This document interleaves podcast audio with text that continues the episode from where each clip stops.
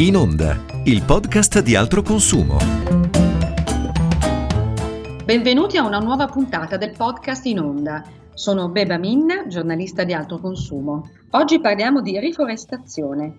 Piantare mille miliardi di alberi. E questa è la promessa dell'ultimo G20, il vertice internazionale che riunisce le principali economie del mondo. In pratica il messaggio si potrebbe leggere così. Investire fortemente nel patrimonio verde aiuterà a contenere la crisi climatica. A distanza di pochi giorni, questa volta da parte dei capi di Stato presenti alla COP26 sul clima, è arrivato il secondo messaggio che vede le piante protagoniste ovvero la promessa di sconfiggere la deforestazione entro il 2030, anche se in questo caso nessuno si è sbilanciato con stime numeriche. I leader mondiali sembrano finalmente aver capito che i polmoni verdi sono strategici e che preservarli e rinforzarli è una medicina efficace per abbassare la febbre del pianeta. Noi di altro consumo ci contavamo già da un po' di tempo era il 2019 quando abbiamo avviato il nostro progetto di Foresta Verde. 10.000 alberi da frutto piantati in zone fragili del mondo, che in 10 anni permetteranno di abbattere 1.500.000 kg di anidride carbonica, il principale gas a effetto serra che contribuisce a surriscaldare la Terra. Numeri piccoli nostri, se confrontati con le promesse dei grandi del mondo, ma è meglio darsi obiettivi certi piuttosto che puntare in alto e non raggiungere la meta pianeta. Per realizzare la nostra foresta ci siamo appoggiati a Tridom, la piattaforma web che permette di piantare un albero a distanza e di seguirlo online. Il suo fondatore, Federico Garcea, ci racconta i suoi dubbi su questo progetto di riforestazione mondiale lanciato al G20. Una delle proposte dell'ultimo G20 è piantare mille miliardi di nuovi alberi per affrontare l'emergenza climatica.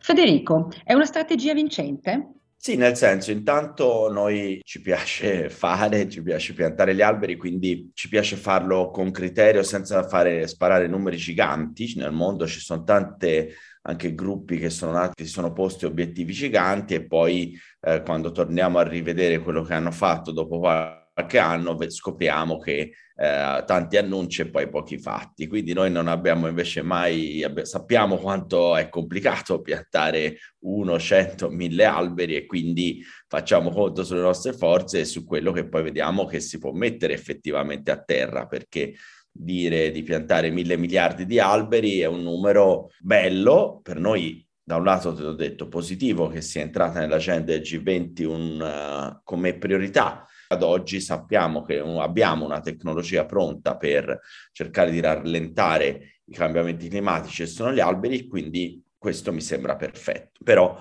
cioè, quando noi diciamo in un anno in quel posto abbiamo già identificato le aree, potremo piantare 90.000 alberi, perché lì si può piantare 90.000 alberi, c'è una comunità che eh, vuole piantare quegli alberi, vuole prendersene cura, Uh, I terreni sono stati individuati, abbiamo d'accordo scelto le specie più idonee a essere piantate lì rispetto alla biodiversità, eccetera, eccetera, eccetera. Quindi uh, siamo molto, diciamo, attenti a far sì che, che tutti gli alberi che piantiamo seguano uh, tutti questi, questi iter e che non, non, come diciamo noi, non vengano tirati semi nel campo, ecco, senza poi sapere chi se ne prende cura, che alberi saranno. Piantare un albero è sempre una buona idea? Ma intanto per lo sforzo che si, si produce, cioè è meglio piantarne uno uh, e prendersene cura piuttosto che piantarne dieci e poi, tra virgolette, abbandonarli con un, un grosso rischio che poi alla fine in terra ne, ne, ne restino zero.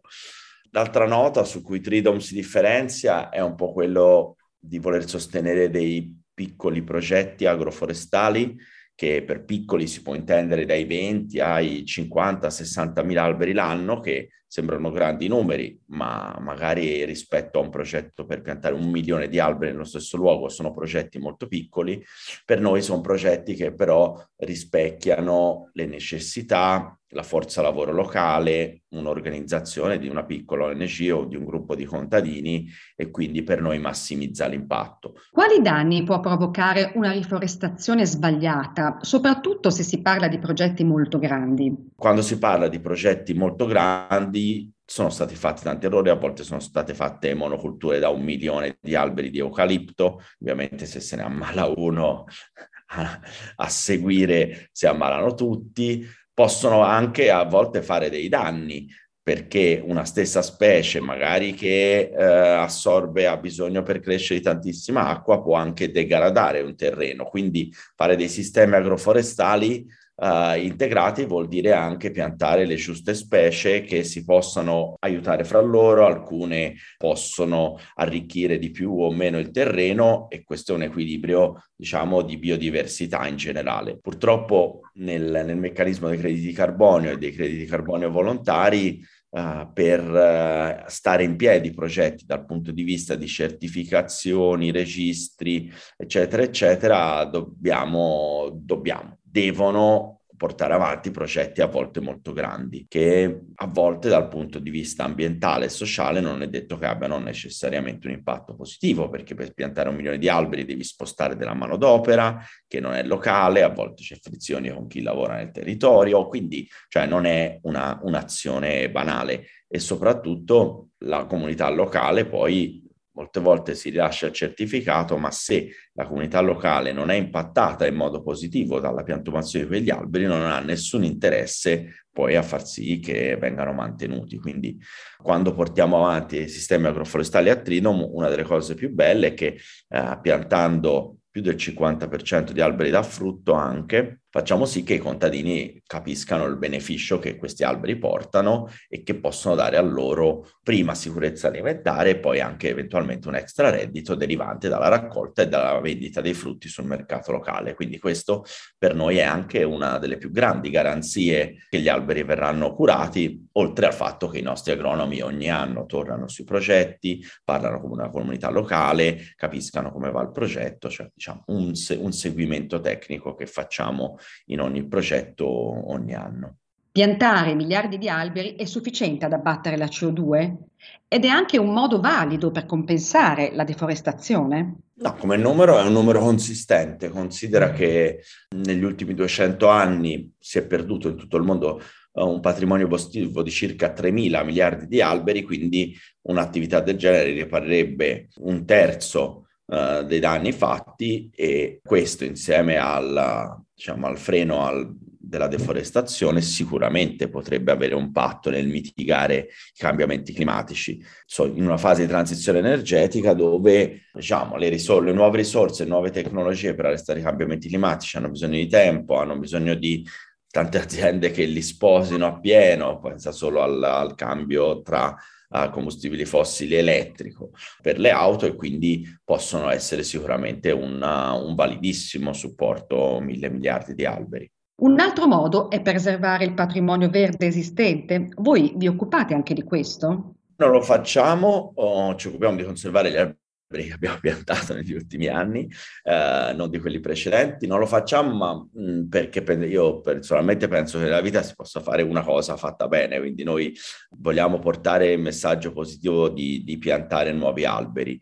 Nel mondo si stanno affermando tanti progetti che si chiamano Red, Red Plus, che sono progetti volti a preservare e a ridurre la percentuale di deforestazione in una data area in un periodo di tempo, sono progetti che hanno sicuramente un senso e, e quindi mi sembra un'azione positiva. Fondamentalmente cioè, in questa fase ci sono tantissime cose che dovrebbero essere fatte, quindi non, non, non abbiamo un'unica soluzione alla fine per arrestare i cambiamenti climatici, piantare nuovi alberi è, del, è un pezzettino, preservare dalle foreste attuali un altro pezzettino, la parte tecnologica, quindi di conversione a combustibili fossili, ad esempio, è un altro uh, pilastro. Bisogna lavorare su, tu- su tutti gli aspetti, ecco, secondo me. Ci sono alberi più utili ed efficaci di altri? E quali è meglio piantare? Ah sì, è un, è un equilibrio che parte sicuramente dal contesto locale, quindi dagli alberi che, che, sono specie autoctone, che possono portare un beneficio alle comunità locali. Noi partiamo sempre da questo punto eh, e se posso... No, e la CO2 fondamentalmente non è il nostro obiettivo primario nelle, nei, nei progetti, anche se poi, per esempio, piantare alberi in regioni subtropicali fa sì che questi alberi hanno, crescano molto più velocemente. Quindi, se paragoniamo alcune specie, per esempio, come limoni o aranci, che crescono sia in climi mediterranei che in regioni subtropicali, uh, in queste regioni crescono più velocemente e quindi uh, assorbono CO2 più velocemente, quindi sono dei motori più potenti per arrestare il cambiamento climatico. Quindi questo è il motivo per cui ci sono delle foreste giganti in tutta la zona subtropicale. Fondamentalmente questo, non abbiamo mai fatto dei progetti che avessero come unico obiettivo quello di abbattimento del CO2 perché sappiamo che poi se non c'è tutto il contesto attorno poi non si raggiunge neanche, è difficile raggiungere anche solo l'obiettivo della CO2. Federico, come si può trasformare l'annuncio fatto al G20 in un'azione incisiva sui cambiamenti climatici? Ah, quello che proveremo a fare noi, solitamente noi non, non, non, ci occupiamo di azioni politiche né di pressione, cioè abbiamo sempre pensato di cercare di coinvolgere aziende, utenti nel piantare alberi. In questo caso, visto che siamo stati, cioè non siamo stati però con queste dichiarazioni sugli alberi sono entrati molto nel, concre- nel, nel non nel concreto, ma nel nostro orto. Uh, sicuramente cercheremo di indirizzarli qualche, diciamo, una lettera con un follow up. Il suggerimento è cercare di controllare e far sì che queste dichiarazioni non rimangano solo dichiarazioni, ma che si lavori su degli step per eh, iniziare almeno a piantare quel, quel, quei mille miliardi di alberi. Ecco, quindi questo cercheremo di mettere insieme una serie di, mh, di, attori, scienziati italiani e internazionali per uh, indirizzare le nostre richieste di next step al G20. Chiederemo di uh, identificare i tempi, di capire dove, di creare un fondo, identificare delle risorse, capire come si può incentivare il settore pubblico e privato a diciamo, supportare queste iniziative. Queste sono un po' uh, fondamentalmente le richieste che faremo. Bene, grazie Federico Garcea. Adesso cambiamo argomento, eh, parlando sempre di piante certamente, ma di quanto le piante hanno bisogno di cure. Lo sanno bene i tree climber, che sono gli scalatori di alberi che, eh, grazie a funi e imbragature, si avventurano sui rami e sulle foglie. È con noi Erika Luppi, che fa questo di mestiere, e che oltre a essere una tree climber è anche un'arboricoltrice. Insomma, si occupa della salute delle piante. Ciao Erika, in cosa consiste il tuo lavoro? La figura del tricamber è un, alla fine si tratta di un operatore, un operatore che lavora su fune, tendenzialmente appunto su alberi ad alto fusto e si occupa quindi della, della cura e manutenzione delle, degli alberi. La cosa che ci tengo a sottolineare, che è molto importante secondo me, è che la figura del tree climber deve essere associata alla figura dell'arboricoltore, che invece è una figura più complessa. L'arboricoltore deve avere delle conoscenze rispetto al sistema albero, il sistema albero che è un sistema sistema piuttosto complesso e quindi dovrebbe sapersi occupare e comprendere eh, di tutto il processo. Quali sono i vantaggi di tenere in buona salute gli alberi? Insomma, quali sono i benefici? Occuparsi di alberi, soprattutto in ambito urbano, Ultimamente poi se ne parla molto, è importante perché al di là del discorso di estetico e ornamentale, gli alberi appunto contribuiscono alla biodiversità, mm, costruiscono appunto dei, dei corridoi verdi per appunto altri animali, altre reti eh, ecosistemiche, sono degli intercettatori di, di CO2, riducono l'inquinamento, mitigano le, gli sbalzi termici, gli estremi termici con la loro ombra e la, e la eh, traspirazione delle, delle foglie. Il discorso di complessità nasce proprio dal fatto che le piante e le persone in qualche modo in una convivenza di, eh, sono in una sorta di conflitto perché comunque le piante a livello eh, naturale non hanno eh, diciamo bisogno delle, delle persone per essere mantenute in salute ma noi sì che abbiamo bisogno delle piante per, per poter insomma avere una qualità della vita migliore e questo implica il fatto di, dovercene occupare. Oltre all'ambito urbano, su che tipo di verde intervieni? Allora sì, io mi occupo sia appunto di, di manutenzione urbana e lavoro appunto spesso in Germania e quindi lavoro sia in un contesto appunto urbano di alberi su strada all'interno di parchi, cimiteri anche in Germania sono dei veri e propri parchi di cui noi ce ne occupiamo, manutenzione. In realtà nella realtà di Friburgo dove mi capita di operare spesso c'è anche un'altra realtà che si chiamano i kindergarten, sono degli asili che sono al confine urbano eh, tra la città e il bosco e che quindi anche lì è una, una sorta di, di, confine tra la parte appunto di, di, di foresta e la parte urbana e quindi anche lì ci troviamo ad operare per cercare di creare appunto una situazione in qualche modo sicura per la situazione appunto di, de, degli asili e nello stesso tempo che possano continuare insomma a essere una parte anche di foresta, di, di foresta vivibile e poi sì, poi in realtà lavoro anche mh, in un discorso forestale raccogliendo semi per la riforestazione a livello proprio forestale. Nella tua professione assistete già ai primi effetti dei cambiamenti climatici sulle piante? Per quello che mi sembra appunto di vedere rispetto alla mia esperienza, sì, nel senso che comunque è un sistema appunto complesso, non riesco a dire eh, causa-effetto di un solo elemento rispetto a tutto il sistema. Non riesco a dire questa cosa causa questo, però è evidente che tutta una serie di cambiamenti che ci sono reali eh, influiscono poi sulla salute delle piante. Per esempio negli anni scorsi, sempre a livello un po' forestale, perché appunto mi capita di vedere alcune, alcune zone qua in Germania, l'abete rosso, che è una, appunto una specie, ehm, Pise abies, che capita che sia affetto da, una, da un coleottero, da un parassita, che è un parassita che va a, attaccare la pianta. Questo colerotteo che è esistente, è già eh, le piante, bene o male, hanno sempre convissuto con questo, associato a, a dei periodi dove non c'è stata pioggia,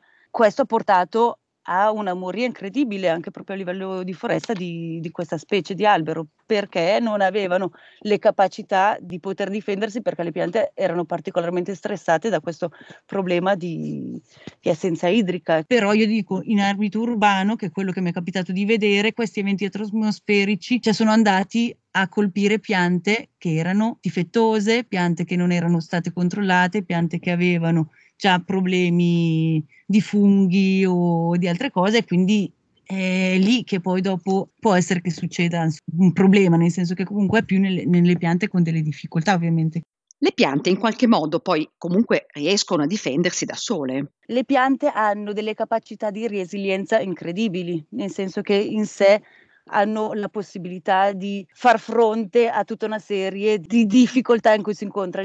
Partiamo dal fatto che gli alberi non si possono muovere, no? hanno le radici e quindi a, dif- a, differenza degli animali non possono cambiare luogo se il luogo non è a loro confacente o, o comodo. E, que- e, quindi ha tutta una serie di, di, di caratteristiche, che, una vera e propria resilienza, nel senso che in realtà il, il, il loro sistema di reazione è eh, di riuscire, non muovendosi, a mettere in atto tutta una serie di specificità per resistere insomma, a tutta una serie di attacchi che possono essere parassiti, funghi, cambiamenti appunto anche di clima, eccetera, eccetera. Solo che a differenza nostra, gli alberi hanno un tempo che è completamente diverso dal nostro, nel senso che il tempo umano e il tempo dell'albero sono eh, due mondi diversi comunque hanno una vita molto più lunga, nel senso della nostra. Mm, mi viene in mente perché ho avuto la fortuna di, di vederle, di arrampicarle, le sequoie in, in America, in California, piante eh, di 2000-3000 anni stiamo parlando, specie arboree tuttora eh, esistenti con questa longevità. Quindi noi quando eh, facciamo dei piani o, o, ci immaginiamo insomma un tempo, è sempre il nostro tempo, il tempo umano è molto corto rispetto a quello delle piante. E quindi questo, tornando al discorso della resilienza, loro hanno tutta una serie di sistemi e capacità per difendersi, per cambiare a questi cambiamenti climatici, quindi non mi spaventa tra virgolette, sul lungo termine. Oltre alla siccità, immagino che ci siano problemi legati alle ondate di calore o anche alle ondate di gelo. Assolutamente, ondate di, di, di gelo, di calore, quando anche piove troppo, nel senso che comunque delle, come le chiamano adesso, le bombe d'acqua, nel senso che comunque una pioggia eh, molto forte, in, concentrata, non permette al terreno di assorbire. Poi sto parlando di foresta, in un ambiente urbano è evidente, nel senso che comunque con una superficie in, impermeabile, eh, come in un discorso urbano, cioè l'assorbimento che può avere il terreno è veramente limitata soprattutto in delle situazioni così estreme, quindi comunque sono tutte situazioni di, di stress poi per le, per le piante. Grazie al tuo lavoro si riescono a mettere anche in sicurezza le piante, cioè quanto è importante prevenire eventi gravi come potrebbe essere stato quello della tempesta Vaia. Devo dire che nel nostro ambito tendenzialmente non parliamo mai di mettere in sicurezza perché mettere in sicurezza è una parola che non, non si può utilizzare. Quello che noi possiamo fare è cercare appunto di prevenire i rischianti, quindi di, far, di cercare di fare dei lavori di prevenzione. Quello che si può fare prima di tutto nel prevenire questi tipi di, di eventi che possiamo fare noi è arrivare ad avere degli alberi sani nel senso che degli alberi sani difficilmente creano delle problematiche. Una buona arboricoltura si occupa di, dell'albero prima ancora che l'albero viene, venga messo. Vuol dire occuparsi di una progettazione, quindi scegliere la specie adeguata per il sito adeguato, in un discorso urbano, vedere i, gli edifici e lo spazio a livello di terreno che siano a disposizione. Forse un problema di fondo è che manca una cultura verde sono molto contenta che si inizi finalmente a parlare in modo più ampio, non solo nello specifico, ma anche alle persone comuni viene un po' riportata questa cosa dell'importanza del verde e spero che appunto a livello culturale di, che si riesca a cambiare un pochettino la cultura delle persone perché comunque non c'è una, una grande cultura del verde. Grazie Erika, abbiamo finito. Vi aspetto alla prossima puntata del podcast in onda.